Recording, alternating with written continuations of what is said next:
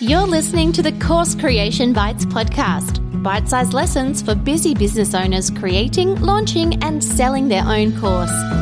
Each week, you'll get short, practical lessons that focus on one part of your online course creation journey and an easy action step to go away and implement.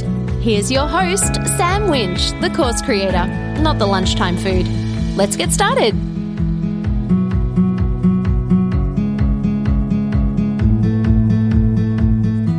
Let's talk all things course creation. Hi, I'm Sam Winch, the course creator, not the lunchtime food. And of course, we're going to talk all things course creation, but actually, it's not me today who's going to talk to you about all things course creation. One of the things I love about the education industries or the online course industry is that I can learn so much from other course creators.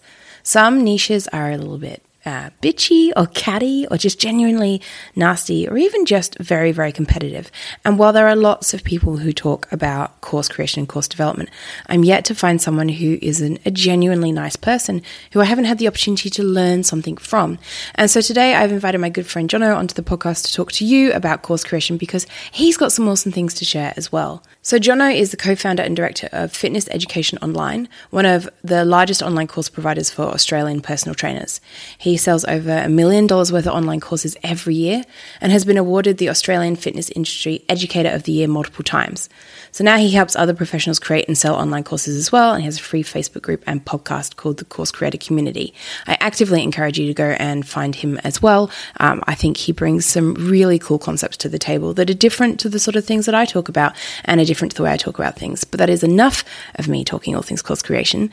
Take it away, Jono. All right, what's happening, everybody? Off the bat, Sam, thank you very much for having me on the show, and thank you very much for that kind introduction that I wrote myself. Uh, what I want to share today is a creative way that I'm creating online courses these days. So, bit of background I've been creating courses since about 2014. I run an education company, Fitness Education Online. We've got something like about 40 different online courses that we offer personal trainers. Now, these courses are in all different field, uh, fields. Some of them are, are like business courses, you know, how to do sales, how to do marketing, how to run Facebook ads, all specifically for personal trainers. Some of them are a bit more practical, you know, how to use kettlebells, how to use battle ropes, how to run a boot camp, that kind of stuff. Some of them are a bit more population based. Here's how to train pregnant women. Here's how to train older adults. Here's how to train kids, whatever it may be. So someone's already a personal trainer. They've got their initial certification. They will go to our website and here's a menu of different courses that they can choose from depending on what they're interested in. Now, initially, all the because you might be thinking 40 courses, that's a lot of courses. Did you do all them, Jono? Well, the first kind of 10, 15 courses were me and my business partner. I've got a business partner in this um, business as well, Travis. So the first kind of 10, 15 courses we created were me or him or, or us together. And it was great, you know, great revenue stream. We were able to uh, build up a decent following of personal trainers who were interested in our courses. Now, what happened though is at, at, at that stage, this is probably two, three years in, and a bit of background as well. At the time, I was a full time personal trainer. My business partner, Travis, was a full time teacher. And over here in Australia, depending on where you're listening from, we we run a school term in 10 week 10 week blocks. So there's four 10 week blocks throughout the year, and there's a couple weeks of holiday in between. In those two weeks of holidays, me and Travis would create a course. So we'd create you know, four or five courses a year. So two, three years in, things are going well, uh, but there's two problems. Problem number one is we've got no more IP left. Every single thing we could think of we knew in the industry was already in a course. We couldn't create any new ones. Uh, and then on top of that, we, because now we had a decent following of personal trainers, they were asking us for certain courses in skill sets that we didn't have. All our original courses were all kind of boot camp equipment based. And the questions we were getting or the courses people were asking us for were nutrition. Hey, you know, you got some great boot camp stuff, but I want to learn more about nutrition. You got any nutrition courses? We didn't. And that wasn't me or Travis's skill set. We didn't have the skill set to put that together. A lot of people were asking about training pregnant and postnatal women. Once again, we didn't have that skill set. So we knew the demand was there. We're getting heaps of questions for it, but we didn't have that skill set. So what we did initially were partner with people that already had those courses. So uh, we reached out to a woman, Mish, Mish Wright. Shout out if you're listening. You're probably not, but shout out if you're listening anyway. Uh, Mish already had a course on training pregnant and postnatal women. And what we essentially said is, hey, Mish, you've already got this course here. Can we put it on our website and can we plug it to our audience? And any sales we make, we'll take 50% that's probably a whole nother discussion there in terms of the pricing or whatever. But long story short, we pretty much agreed to that there. Um, and we now had a new course on our website, which would bring us in sales that we wouldn't otherwise get. Uh, it was another thing we could plug to our audience. If anyone asked any questions, here's the link. It was great. So then we did the same thing with nutrition right? We put together, we found someone who already had a nutrition course, put it on our website, plug it to our audience, give or take 50 50 split, um, and then great as well. And then we kept doing that for, for different courses. That's how we'd now create our course. And it started off good initially, but then what started to happen is our revenue actually started to decline because even though we were making more sales, we were only getting 50% of those sales. So instead of having 10 courses where we're getting 100% of all the sales, we had 20 courses, but uh, 10 of those courses we're only getting 50% off. So even though we were making more sales, it didn't really make sense financially. So, you know, we are like, all right, well, what can we do? You know, we gotta, we gotta, um, get back some of this small percentage in, in our favor. So what we did then is we put together a summit because another popular thing people were asking about were training older adults. Right. There's another question we're getting heaps of. And we're like, all right, instead of finding someone that's already got the course, let's put together a summit. So what we did is we found, and I'm just giving simplified numbers here so it's easy to understand, but we came up with about five different topics that we wanted to cover in this course. You know, and there were things around um, how to successfully run an older adult session, how to run a chair aerobic session, you know, dealing with dementia, dealing with osteoporosis, dealing with fall prevention. You know, I can't remember the exact topics, but a few years ago now. But either way, we put together five topics that we thought would be really, really good. We then sourced five different speakers or five different people that we knew had a skill set in that um, in that space there, and then we paid them to give a presentation, an hour, a forty-five to an hour minute presentation and we paid them between $200 and $300.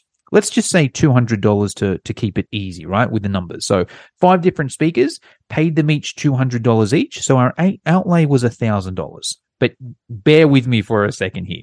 And also, I'll, I'll, let's break down that number a bit as well. We, the people that we um, asked to present were people that we knew were pretty good and either, and usually already kind of gave that talk anyway. So it's still a good deal for the presenter. They've got a talk that they kind of give in different webinars and that kind of thing. Anyway, we're essentially paying them for their time to sit in front of their computer, two, three hundred dollars. It's a pretty good weight rate over here in Australia for, for 45 minutes to an hour. So good for them. Good for us because with this summit, and I'll backtrack a bit here, we ran the summit live as well, and we sold tickets for $100. Right, it's $100 to come, and you can attend this live summit.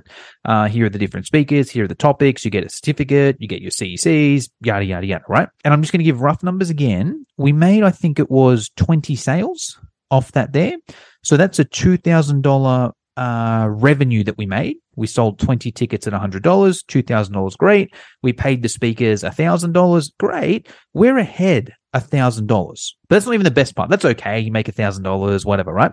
But the best part is we know, own that content. We're clear with the, the presenters. Hey, you can present this elsewhere. That's fine. Um, but we can put this in our course and we can, we can on sell it from there. So not only did we make $1,000 on the front end, but we now have an online course that we sell for $300 that we get 100% of the profit. It's not like the other courses where we've got to give away 50% every single time. We keep 100% of the, the profit here. So the advantage of that is like now the scale's endless again. Every month or every couple months or so, I'll create a new course. But when I say I'll create a new course, essentially what I'm doing is just picking a topic that I know will sell well. I'm sourcing five speakers who I know have the skill set in that topic there. They send me the content. I put it together. Um, they get their initial payment, and then I get 100% of the the revenue moving forward. So that's um just want to share that strategy there. It's not for everyone because obviously, you know, if you may just have you if you're starting off, you might just have one course yourself and you got all these ideas you want to put together. This is maybe for those people that have like me got to a stage where they ran out of ideas and they still needed to create courses. Here's a way that you can do it. Anyway, thanks Sam for the the episode. For everyone listening, you know, feel free to connect on on social media. Um, I've got a podcast as well. You can just type in the Course Creator Community Podcast and you'll find my podcast there where I give different tips for course creators. Also got one of the largest Facebook groups in the, the space for course creators. It's called the Course Creator Community. I'm not Mr. Creative. Just type in Course Creator Community in either Facebook or um, podcast and you'll find me there. Okay, so time for an action step because you cannot build a course by listening to me or Jono talk all things courses. You have to go away and do something.